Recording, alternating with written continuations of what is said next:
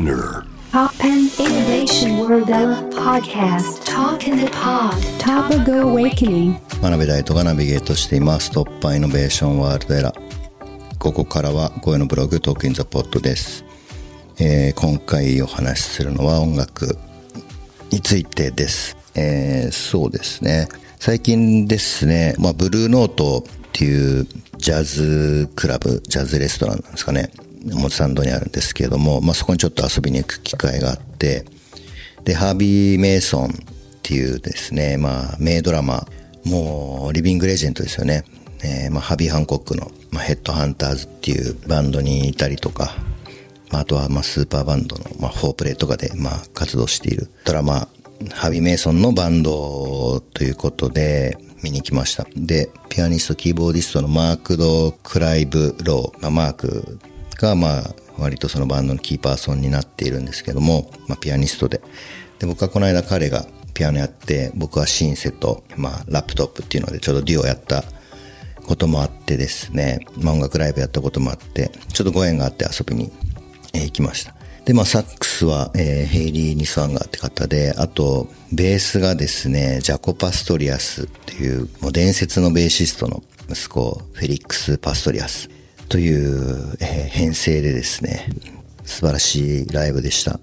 で、まあ、ヘッドハンターズってこのハービー・メイソンが、えーいたバンドは、まあ、ハービー・ハンコックがバンマスでキーボードで、で、サックスとクラリネットがベニー・モーピンで、えーま、ドラムが、えーハービー・メイソンで、で、ベースがポール・ジャクソン、パーカッションがビル・サマーズ。で、まあ本当当時大ヒットして、ヘッドハンターズっていう、えーまあその、えーバンド名がそのままアルバムになったアルバムもまあスーパーヒットしたんですけれども、で、まあライブは結構その、まあカバーの曲だったりとかアレンジの曲だったり、まああとはまあヒップホップの人とか、ヒップホップ好きな人はよく知ってると思うんですけど、まあボブ・ジェームスのノーチラスっていう曲、まあウータン・クランがサンプリングしたり、ギャングスターとか、まあグループホームとか、まあそういった、まあすごくね、いろんなヒップホップのアーティストにサンプリングされた楽曲をやったりっていうことで、まあ僕がジャズだけじゃなくてヒップホップの文脈っていうことでも楽しめる、えー素晴らしい、ね、ライブだったんですけど、まあその日はまあ、あすごいいいライブだったなと思って帰ったんですけど、まあその後で、えーマークから、あの、フェリックス・パストリアスと飲んでるよっていうことで、ちょっとですね、僕もそこの場所に行きました。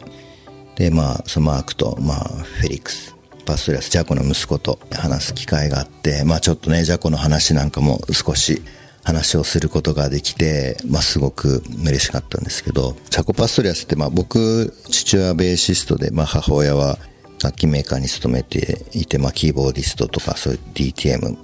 やってたような人なんですけど、でまあなんかその3人をまあつなぐ、一番強くつないでるミュージシャンってなんかジャコなのかなっていう感じが結構していて、まあ小学校の時からまあジャコはまあよく聞いていて、まあ僕自身が聞いていたっていうよりも、まあ父親が流しているのを聞いて、で大学時代はまあすごいジャコの音楽、なんか急にすごく好きになって、まあ、DJ でかけたこともあるし、まあサンプリングしたこともあるしっていうので、でまた最近なんか当時のジャズファンクとかジャズとか、えーまあレコードを買うようになって、で、まあ改めてジャコってすごいなと思ってたんですけど、で、まあ息子さんと会う機会があって、まあ久々にですね、まあジャコの話とかベースの話とか、両親として、で、まあ音楽ってね、本当に、まあ単なる趣味でもあるし、まあ僕の場合は半分仕事でもありますけれども、まあなんか結構家族をつなぐ絆だったりもするところがあってですね、なんか久々に家族でそういうジャコの話で盛り上がりましたっていう、えー話でした。